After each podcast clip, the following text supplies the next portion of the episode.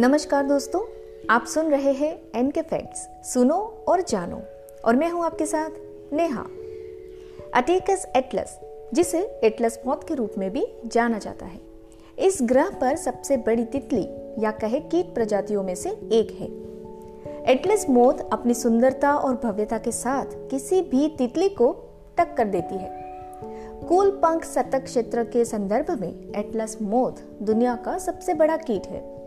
इसका दूसरा सबसे लंबा पंख फैलाव 25 से 30 सेंटीमीटर तक है।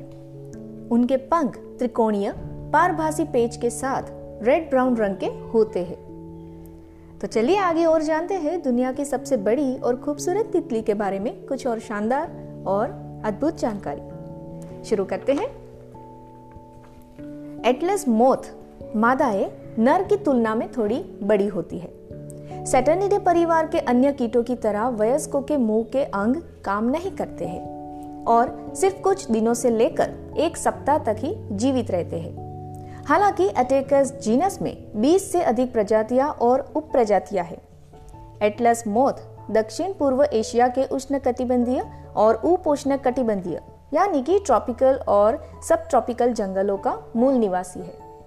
वही कुछ क्षेत्रों में उनकी खेती फगारा नामक रेशम के लिए भी की जाती है, जो खुरदरा और ऊनी होता है।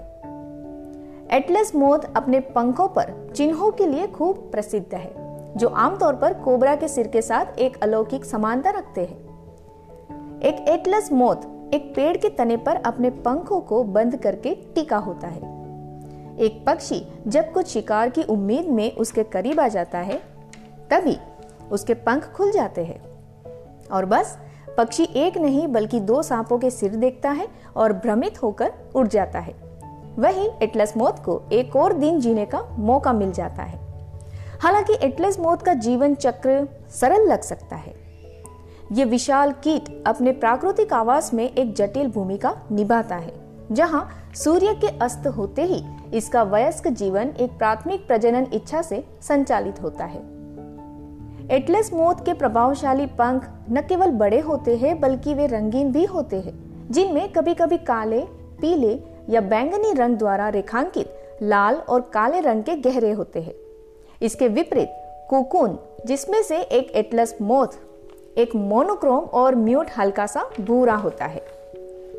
वहीं एक बार एटलस मोथ द्वारा छोड़े जाने के बाद कसकर बुने हुए और टिकाऊ कोकुन को कभी कभी एकत्र किया जाता है और छोटे सिक्के के पर्स के रूप में पुनः उपयोग भी किया जाता है। एटलस मोथ भारत से, फिलीपींस और दक्षिण से इंडोनेशिया तक एशिया के जंगली क्षेत्रों में रहती है। मादा एटलस मोथ एक पत्ती के नीचे अंडे देती है और सात से चौदह दिनों के बाद अंडे बड़े कैटरपिलर में बदल जाते हैं। ये कैटरपिलर जो 4.5 इंच तक लंबे हो सकते हैं। उस पत्ते को खाते हैं जिस पर वे पैदा हुए थे। और फिर किसी भी अन्य पत्तियों से भोजन बनाते हैं जिन तक वे पहुँच सकते हैं। जीवन के अगले चरण के लिए तैयार होने पर कैटरपिलर लगातार पत्तियों को निगलते रहते हैं और बढ़ते रहते हैं, जिसके दौरान वे अपने आप को एक रेशम कोकुन में लपेट लेते हैं। वही जैसे ही कैटरपिलर अंततः एटलस मोत के रूप में कोकुन से बाहर निकलता है खाना पीना छोड़ देता है। वह वयस्क रूप अब खाना नहीं खाता है, क्योंकि इसमें एक छोटे और गैर कामकाजी सून के साथ अविकसित मुँह है। नर एटलस मोथ तब तक प्रतीक्षा करता है जब तक कि सूर्य एक मादा की तलाश करने के लिए नीचे नहीं जाता है। वही नर मादा को देख कर नहीं, बल्कि उसके द्वारा छोड़े जाने वाले मादक गंध फेरोमोन का पालन करके उसका पता लगाएगा। एक बार एकजुट होने पर नर और मादा, एटलस मोद कभी कभी चौबीसों घंटे तक साथ रहते हैं और फिर मादा एक पत्ती के नीचे करीब सौ से अधिक अंडे भी देती है। ये जीवन चक्र पतंगे से लेकर माँ तक एक ही सप्ताह में पूरा हो जाता है और मृत्यु में समाप्त हो जाता है। और इसी तरह नर एटलस मौत भी संभोग के बाद मर जाता है। वही चौंकाने वाली बात यह है कि एटलस मौत कैटरपिलर भी अपनी रक्षा रणनीतियों में प्रभावशाली होते हैं। उनके पास एक खतरनाक अस्त्र होता है।